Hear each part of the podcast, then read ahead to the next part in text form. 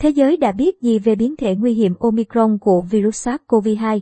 Virus SARS-CoV-2 có nhiều biến thể, trong đó biến thể Omicron B 1.1.529 là mới nhất. Mức độ nguy hiểm của biến chủng này như thế nào? Kể từ đầu đại dịch COVID-19, mạng lưới theo dõi hệ gen học ở Nam Phi đã quan sát các thay đổi ở SARS-CoV-2, loại virus gây ra bệnh dịch này.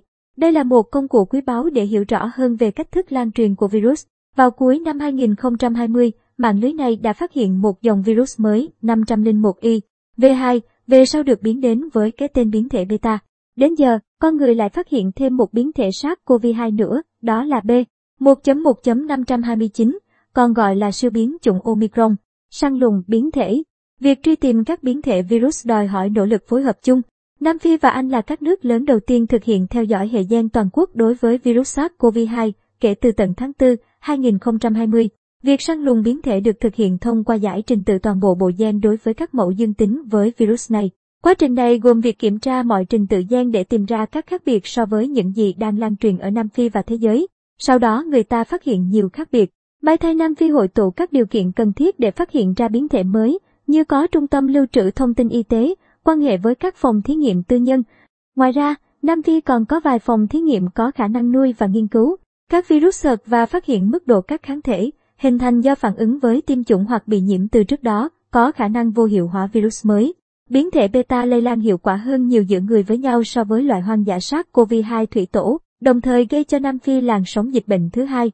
Trong năm 2021, biến thể Delta lây lan nhiều nơi trên thế giới, bao gồm Nam Phi, nơi biến thể này gây ra làn sóng dịch bệnh thứ ba. Mới đây, hoạt động giải trình tự gen của các phòng thí nghiệm thành viên thuộc mạng lưới theo dõi hệ gen học đã phát hiện ra một dòng virus mới được đặt tên là B. 1.1.529 ở Nam Phi. 77 mẫu được thu thập vào giữa tháng 11 năm 2021 ở tỉnh Gauteng chứa virus này.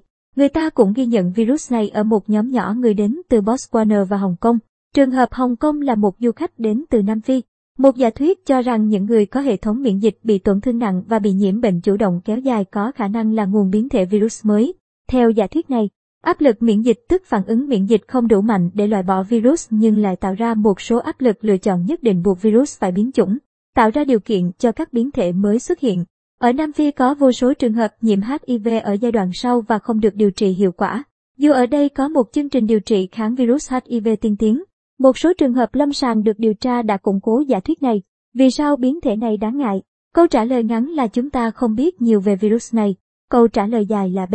1.1.529 chứa đựng một số biến thể gây lo ngại. Chúng chưa từng được quan sát thấy trong tình trạng kết hợp này trước đây và riêng protein gai có hơn 30 biến chủng. Điều này quan trọng vì protein gai tạo nên hầu hết các loại vaccine ngừa COVID-19. B. 1.1.529 có một lý lịch gen rất khác biệt với các biến thể đang lan truyền hiện nay. Dường như nó không phải là con cái của Delta hay ông nội của Beta, mà đại diện cho một dòng virus mới của SARS-CoV-2. Người ta đã biết một số thay đổi về gen từ các biến thể khác cũng như tác động của chúng đối với tốc độ lan truyền hay khả năng lẩn tránh miễn dịch, nhưng vẫn còn nhiều điều chưa được nghiên cứu.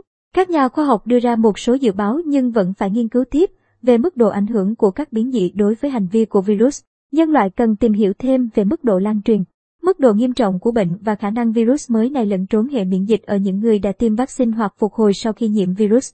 Có hai hướng nghiên cứu. Thứ nhất, các nghiên cứu dịch tễ học cẩn trọng tìm cách xác định liệu dòng mới này có tạo ra các thay đổi về độ lây lan, khả năng lây nhiễm cho những cá nhân đã tiêm chủng hoặc nhiễm bệnh trước đó hay không. Đồng thời, các nghiên cứu của các phòng thí nghiệm kiểm tra các đặc điểm của virus. Các đặc điểm sinh trưởng của virus được so sánh với các biến thể virus khác và người ta xác định xem liệu có thể vô hiệu hóa virus này bằng các kháng thể trong máu của các cá nhân đã tiêm chủng hoặc phục hồi.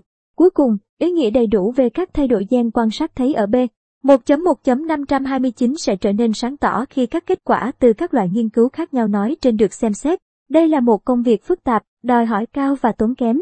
Có thể phải kéo dài nhiều tháng trời nhưng vẫn buộc phải làm vậy thì mới hiểu rõ hơn về virus và vạch ra được các chiến lược tốt nhất để đương đầu với nó.